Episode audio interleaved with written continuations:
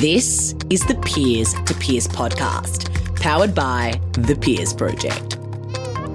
Hello, peers.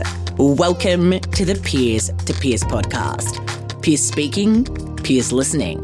This is a conversation for you. I'm your host, Michelle Kiddenall, founder of the Peers Project, millennial entrepreneur, world traveler, podcast expert, and forever your fellow passionate peer. Each week, I invite inspiring millennial entrepreneurs from around the globe to chat with me. No filters, just real talk, peer to peer. Together, we unpack what it takes to go your own way and why there's nothing better. As always, thank you for listening. If you enjoy our podcast, please do pass it on. The more peers, the merrier.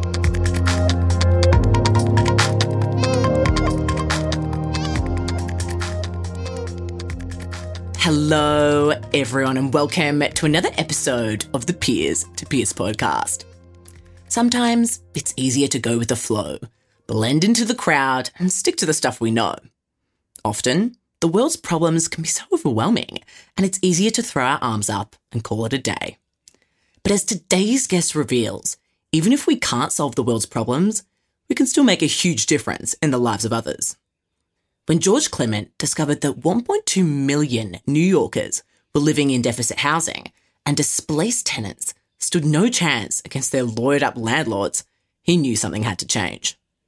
Along with his co founders, George created Just Fix NYC, a nonprofit that supports New Yorkers in neglectful housing situations with technology that helps them build well documented cases.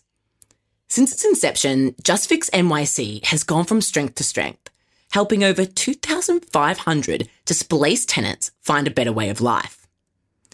I'm super excited to talk to George today about how we can get creative with problem solving, the importance of humility as a pillar of business and character, and how to change what frustrates us.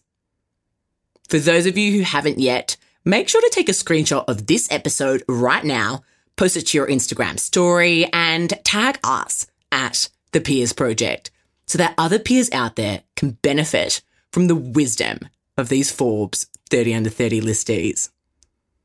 Okay, without further ado, here is my conversation with the brilliant George Clement.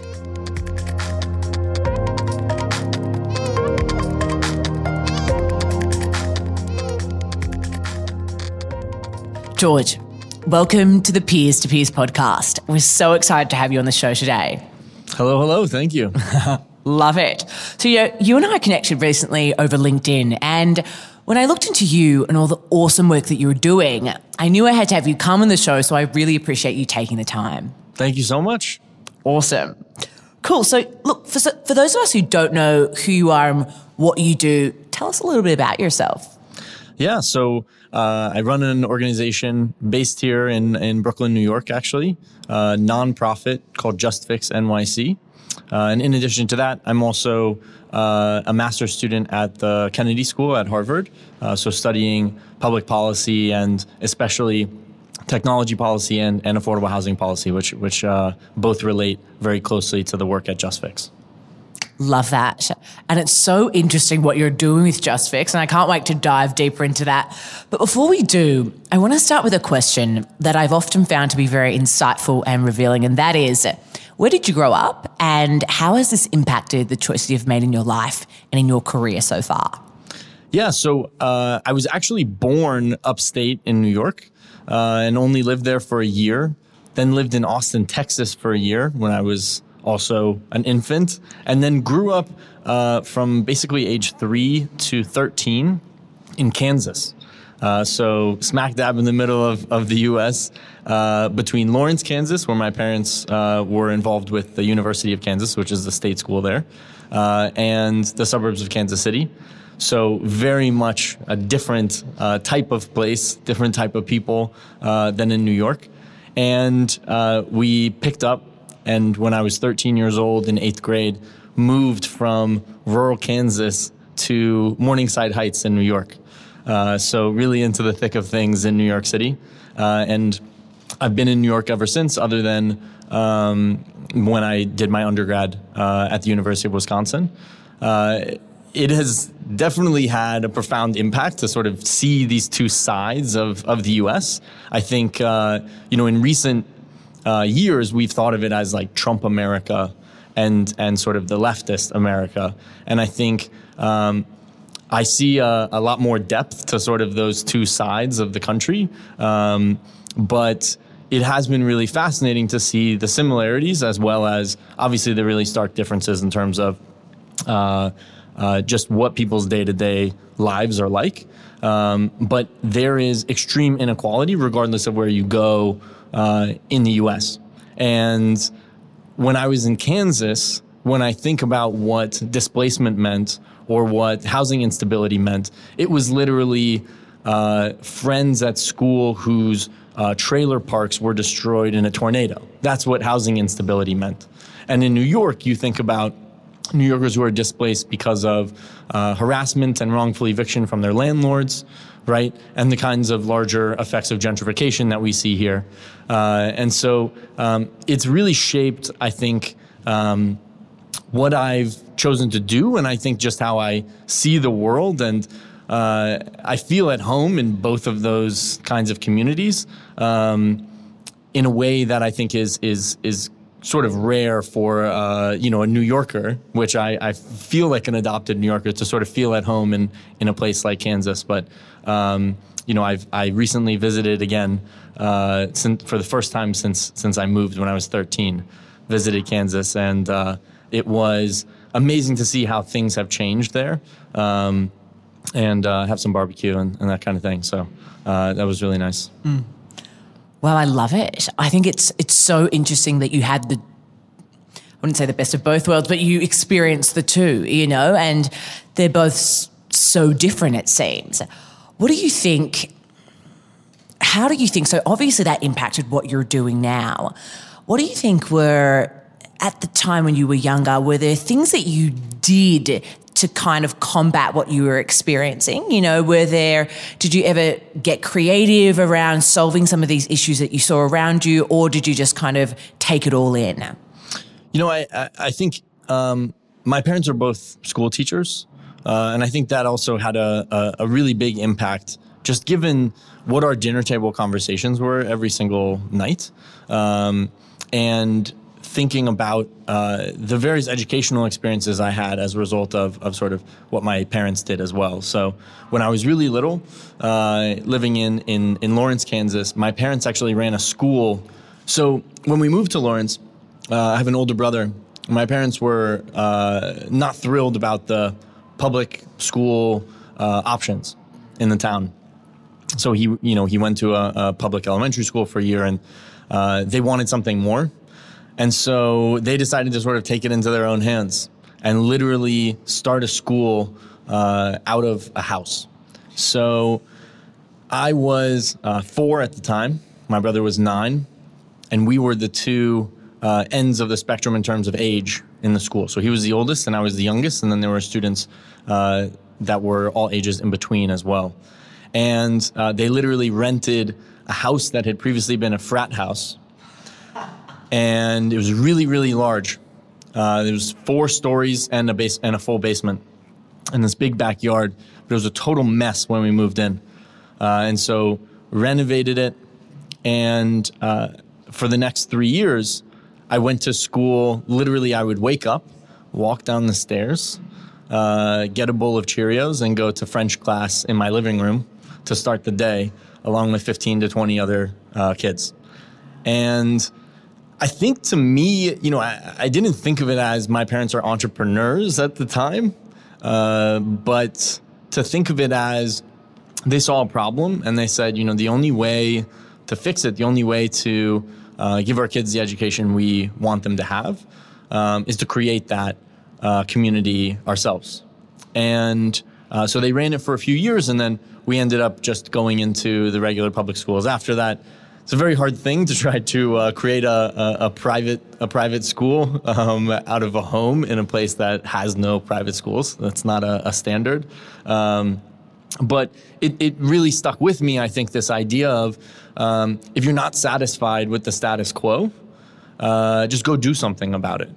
And so, um, you know, I, I think it, it, similarly was a bit of a bug in my ear when I uh, was in middle school. And like most people, most most people when you're in middle school not terribly happy about anything because you're 12 13 years old uh, and i was really eager to, to have a change i, I felt like um, there was more out there than what i was experiencing living in, in kansas my brother had just um, uh, was was graduating from high school and was going to columbia so he was coming to move to new york and uh, i literally uh, i told my parents i was going to send myself to boarding school if they didn't move uh, and literally signed myself up for the the secondary school uh, admissions test.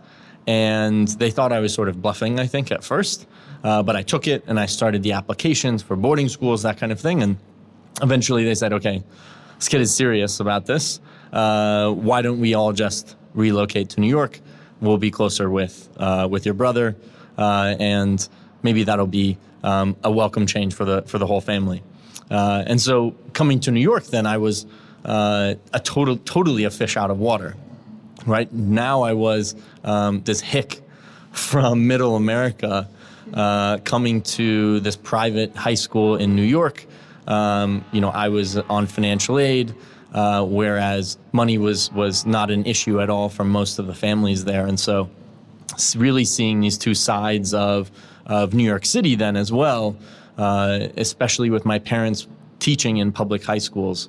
Um, and so, again, coming uh, to the dinner table every night and talking about what my experience was like at this um, very, very uh, wealthy um, school with this beautiful, lush campus and everything, and then my parents working in um, in different high schools in the Bronx, and what their experience of New York was, um, and and sort of just getting to share about what what an odd place this is where you can have um, such vast differences in, in, in wealth um, across the street from each other, right? And there are these blocks in New York where you have um, public housing across the street from, you know, some luxury condo.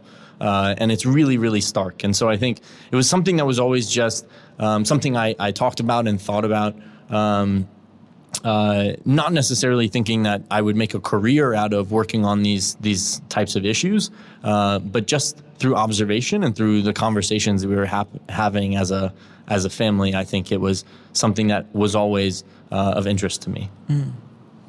So fascinating! It's so cool because I've read about what you do and what you do now, and a bit about your past. But it's so interesting hearing the play by play now. So Okay, so then talk to us a little bit about when you'd finished high school. You know, you'd you'd made your way to New York, you'd convinced your parents, you made it to high school high school here and you were experiencing that lavish lifestyle. Well, when you were at high school with your parents, you know, coming home and them having a completely different experience of schools and whatnot. So, you know, what what how did that lead you into deciding where to study and what to study? So my dad had actually gone to the University of Wisconsin. He had played soccer there. And as random as it sounded to my classmates in New York, where the University of Wisconsin, why would you go to Wisconsin of all places? Um, it was always something that I that I had thought would be an option. Um, I visited during my senior year in high school uh, and absolutely fell in love with the place. It's uh, very similar to, uh, and I think this was a big draw for me. It's very similar to, to Lawrence, Kansas, where I, I, I grew up when I was little, in that it's sort of this, um, this blue dot in an otherwise fairly red uh, state. Uh, so this like small progressive uh, college town um, where a lot of the surrounding area is sort of you know the traditional more more conservative um, rural America and um, you know it's it's it's a place that uh, is also the really classic college experience that you you think of. Um, you know, uh, going to football games and having these enormous lecture halls filled with students, and um, you know, there's an endless number of new people to meet. Uh, and it was something I was really craving after going to a, a, a, really small high school. My graduating class was 110 or something. Uh, and so I was really eager to um, be in a place where I would I would get to meet new people constantly, uh, and so it was it was a really really good fit for me um, at the time, and uh, I very much am one of those people who looks back and says, "Oh, this was the best four years of my life," uh, because it was it was just so so fun. It was very um, self guided because the school was so large, so nobody. Um, from the school's perspective, sort of has your back, is making sure you aren't falling behind or checking up on you about grades or anything like that. It's it's completely self-directed, and you get out of it what you put in. Um, and so, I actually started uh, thinking that I would I would study something in business. So I applied to the business school there and and got in. And uh, my freshman year, I took uh, accounting sort of the intro, the intro oh, level no. accounting. Yeah, exactly. you can see where this is going, I'm sure. Uh, and and like got a C in it really, really hated it and said, and I looked at the rest of the requirements and it, it uh, included more accounting. It was like, okay, this is not something I'm, I'm, uh, I'm trying to, to mess with for the next three years. Uh, and I had taken that same that same semester. I had taken a class um, in the sociology department, and I actually didn't know at the time Wisconsin has this really famous sociology uh, program, both you know undergrad all the way through the the, the PhDs and the professors there.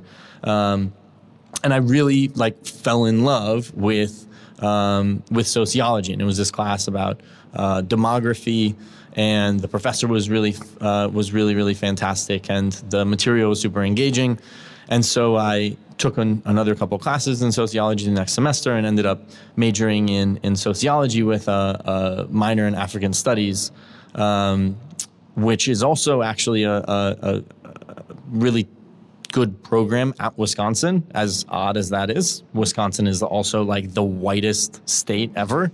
Uh, so having this like really amazing African studies department is is uh, uh, really an interesting an, an interesting development that that happened. Um, but got to study abroad in, in South Africa at the University of Cape Town, um, which was another incredible experience and um, uh, ended up graduating a, a, semester early, and that was sort of my my focus. But um, you know, got to do some research with that professor. I took the the very first sociology class with over my last year and a half, and um, just got really interested in in uh, uh, sociology work that was happening domestically in the U.S. Um, and unbeknownst to me at the at the time, um, this guy named Matt Desmond. Uh, was a PhD student at Wisconsin in the sociology department. Um, and fast forward uh, you know, five, six years. Uh, he is a MacArthur Genius winner, uh, Pulitzer Prize winner for a book called Evicted, uh, that is basically like the seminal text about um, housing inequality and the eviction crisis in the U.S. Uh, and so he is sort of like the most well-known uh, academic and thinker in um, housing affordability in the, in the U.S. right now. Uh, and I had no idea that he was literally like down the hall from me while I was taking classes as an undergrad. And um, you know, we we talk often now and that type of thing. And so it's sort of funny to to see how the paths have uh, converged actually. Mm. So interesting. I absolutely love this conversation. I could just sit here and listen to you pretty much all day.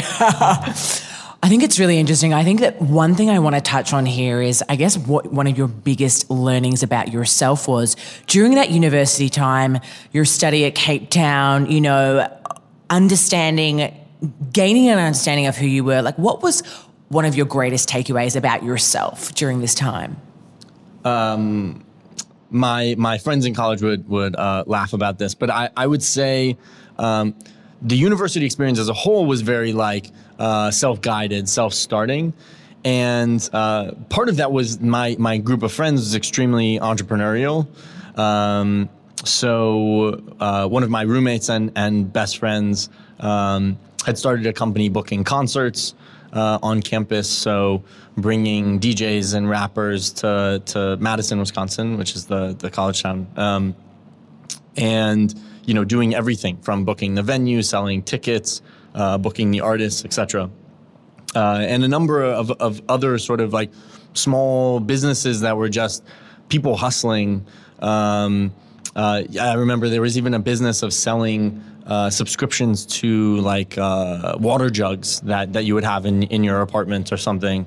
Um, and it was it was this place that uh, for some reason bred this this very entrepreneurial um, mindset and approach where I think uh, people felt free to to try out ideas. Um, I mean, I remember someone started a food delivery app uh, that was local to Madison years before Seamless or Grubhub emerged in New York, and it was it was really interesting, you know, to see these things sort of tested out in this um, in this environment, in this small community. Uh, and you know, you had a lot of students that were sort of a captive audience, um, down to try out new things. Um, and so I think that that was really my my biggest takeaway. And and and truthfully, uh, schoolwork and grades weren't weren't any of our primary focus. Um, you know, at the time, if you if you told me in six years I would I would be getting a, a master's degree at the Kennedy School, I would I would laugh at you for sure.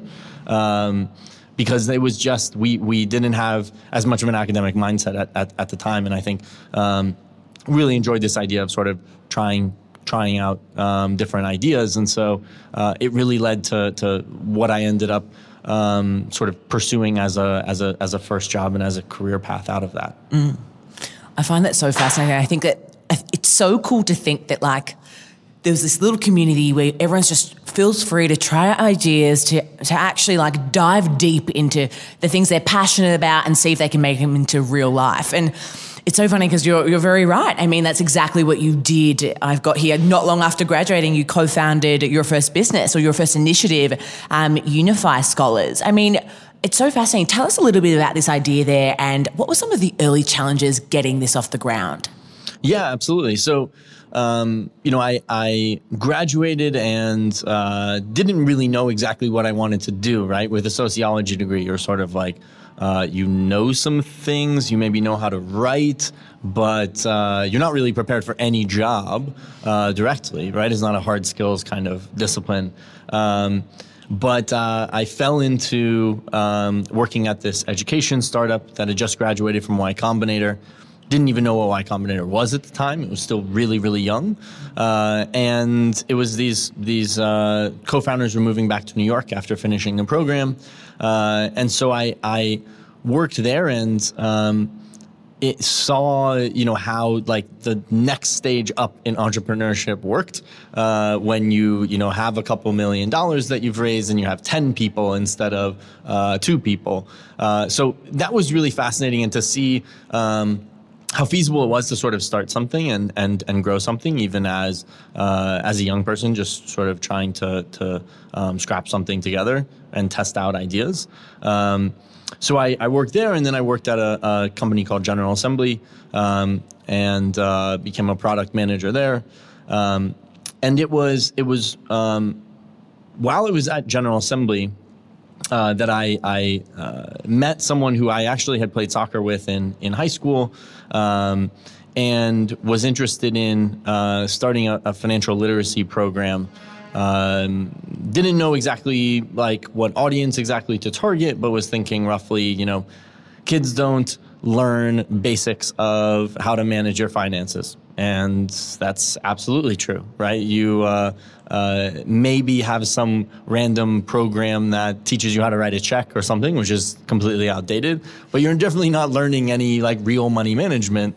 Um, and so we started sort of thinking through this, and and I, I thought back to my own experience um, applying to colleges, uh, and you know, going to this private school where only 10% of students were on financial aid, um, the, the college department didn't help me at all in thinking through um, what did it actually mean to pay for college? How was I supposed to look at colleges from a, a financial lens?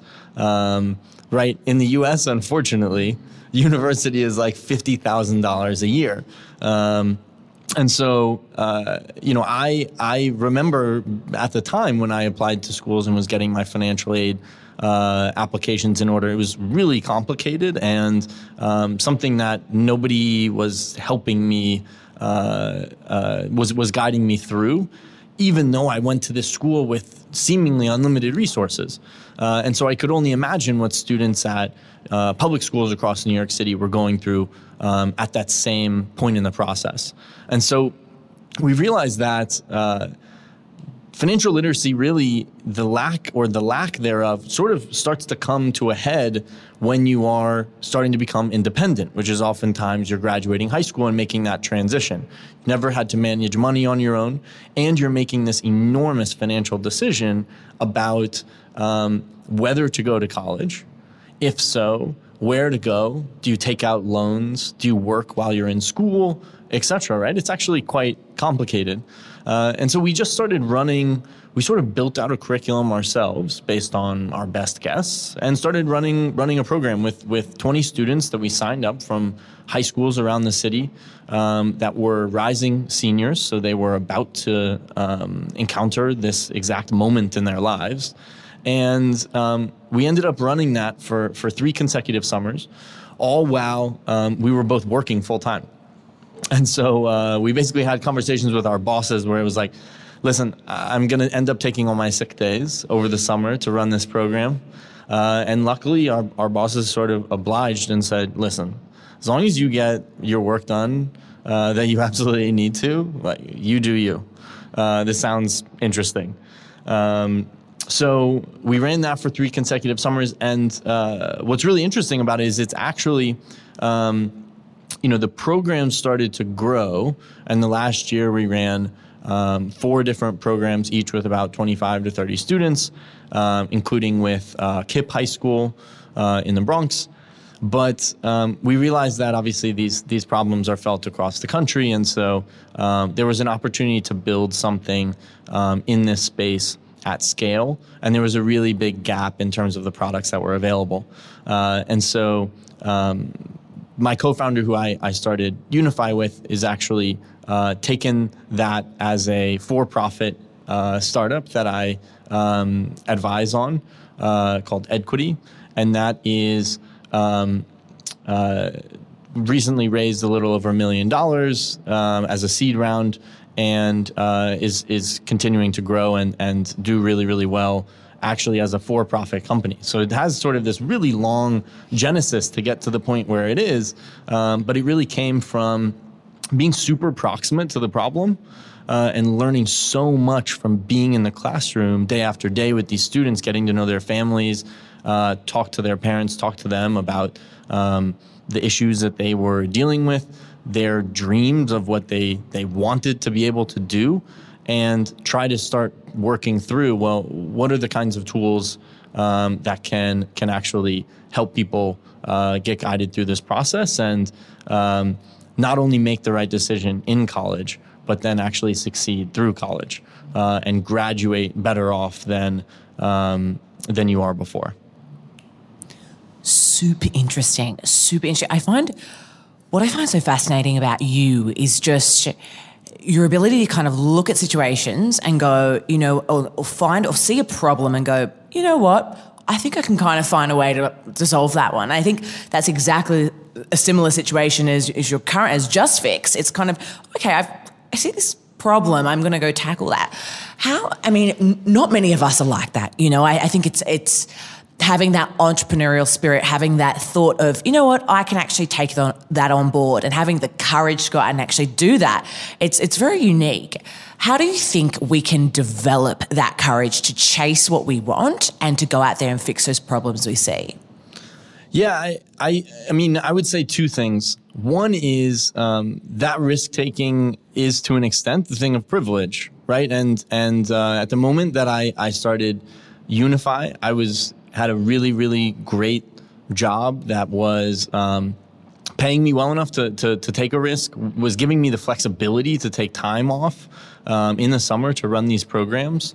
Um, and similarly, when I, you know, when, when I got this fellowship and, and started JustFix with my co-founders, um, you know, they the, this program gave a runway um, where you know we had a stipend for a number of months to actually research and and go after um, this issue area and see what kinds of products we could build to to address this issue area. So that's that's the number one thing is um, you know it's it's uh, not a surprise the demographics that you see of the founders that succeed in, in Silicon Valley, right? It's it's because that risk taking um, is is more feasible for some people, uh, and so.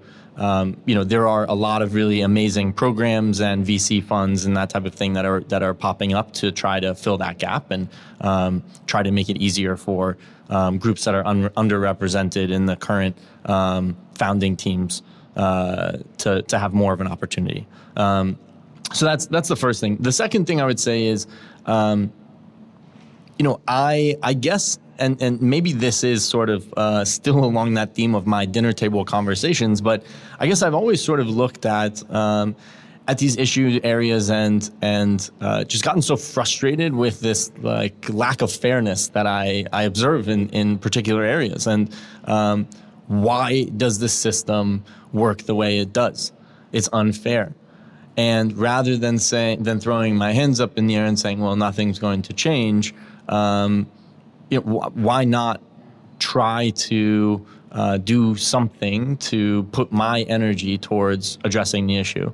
Um, you know, I, it it's maybe a, a, a, personality type. I don't know, um, but uh, I do think you know, again, it's these little moments that happen in your life where you observe particular uh, behaviors or reactions to those to those moments.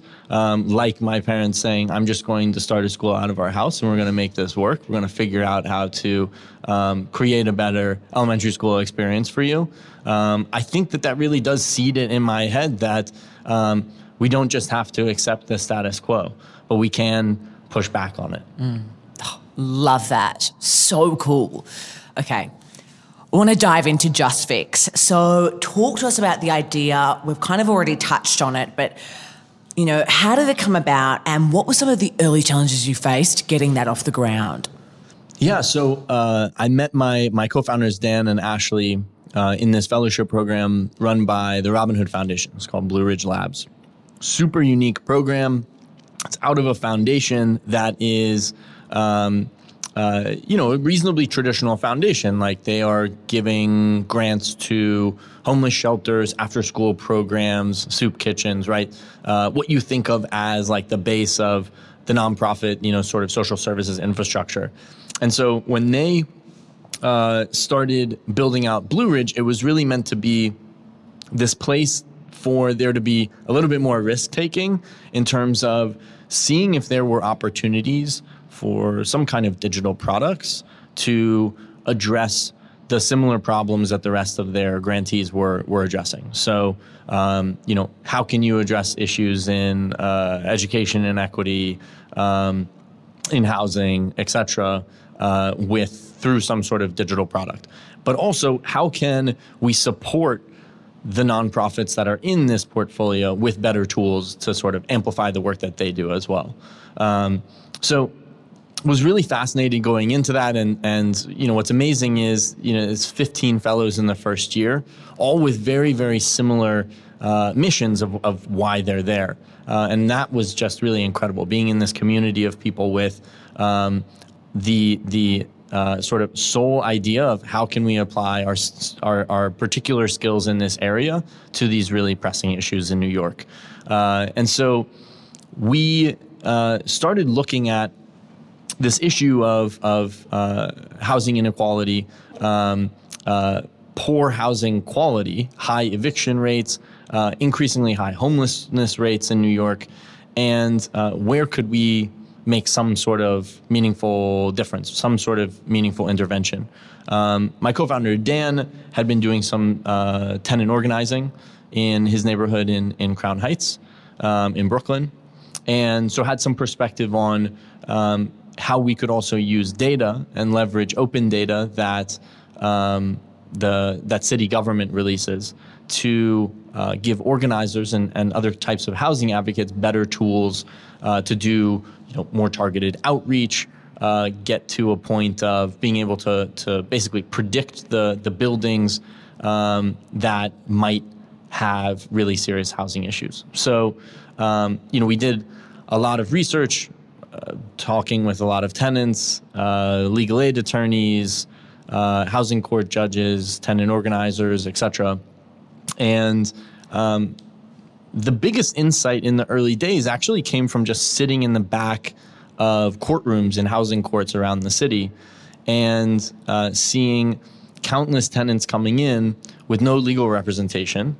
But on the other side of the courtroom, the landlord was represented by a lawyer. So you literally had a lawyer against just a layperson, which is, is not how the legal system is supposed to be built, right? Um, you or I going into a courtroom trying to argue a case be a nightmare, right? This there's this whole particular language to it, right? Um, it's a whole new set of vocabulary, um, and and uh, it's a very intimidating place, right? Even the buildings, the second you walk in, is super intimidating. So. Um, we saw tenants really struggling to basically get successful resolutions to their cases in, in housing court.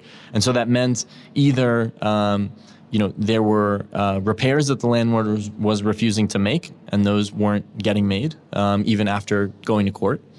There were tenants who were being wrongfully evicted, um, and uh, they didn't. Um, they didn't have sort of the preparation to be able to defend themselves and prevent that, and so they were literally losing their homes. Um, and it was a really frustrating uh, situation to, to, to witness. And so the the first product that we built was really to to address this um, in particular. So basically, helping individual tenants um, to organize and present more formal cases um, in housing court, and also report these issues to city agencies, send letters of complaint to their landlord, and sort of go through these kind of best practices of what are the steps uh, that are most likely to get you a successful resolution um, to your case. And so that was sort of the first product and the the, the series of insights that kind of led to um, uh, really what we built um, in the early stages. Mm. Super fascinating, super interesting. You're tackling such a big issue and, and an issue that's so prevalent, particularly in this city. And that's why it's, yeah, it's just so fascinating here. Okay, so talk to us a little, little bit about those early challenges you faced getting that off the ground. Yeah, so the the number one issue and the, and the, the main question that we got at the time was, um, you know, we know that this is a big problem.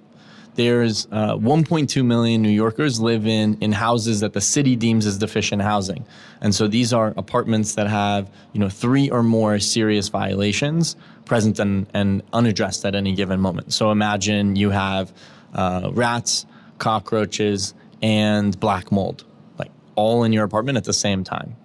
That is the day to day for basically a fifth of New York City. Um, and unfortunately, that that you know, kind of um, holds true in some other major cities in the U.S. and I'm sure um, globally.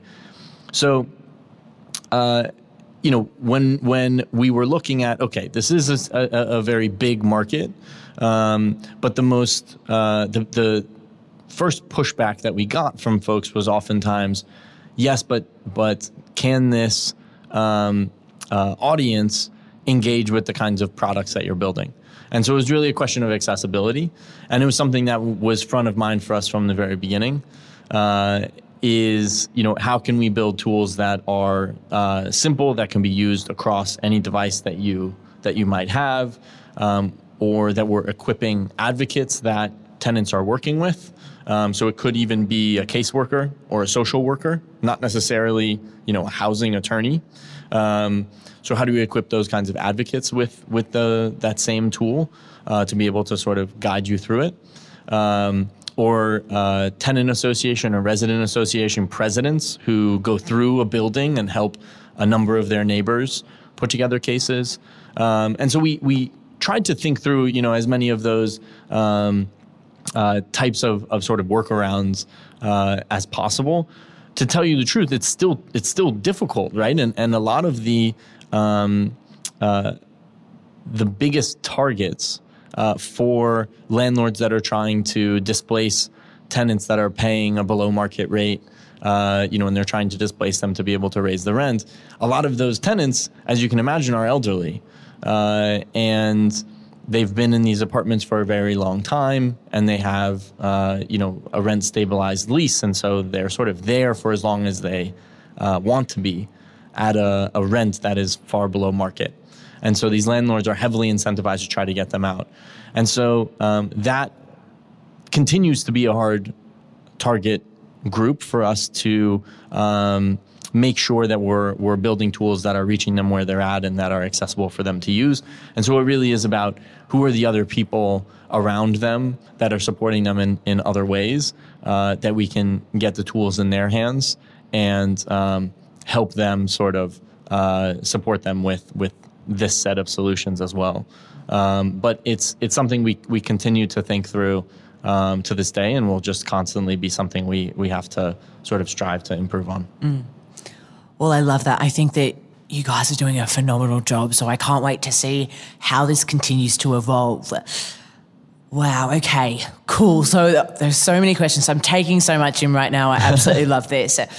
Okay. So as we do start to wrap up and, and come to the close of today's episode, I just want to ask you a couple of last questions, and one of which is is my favorite.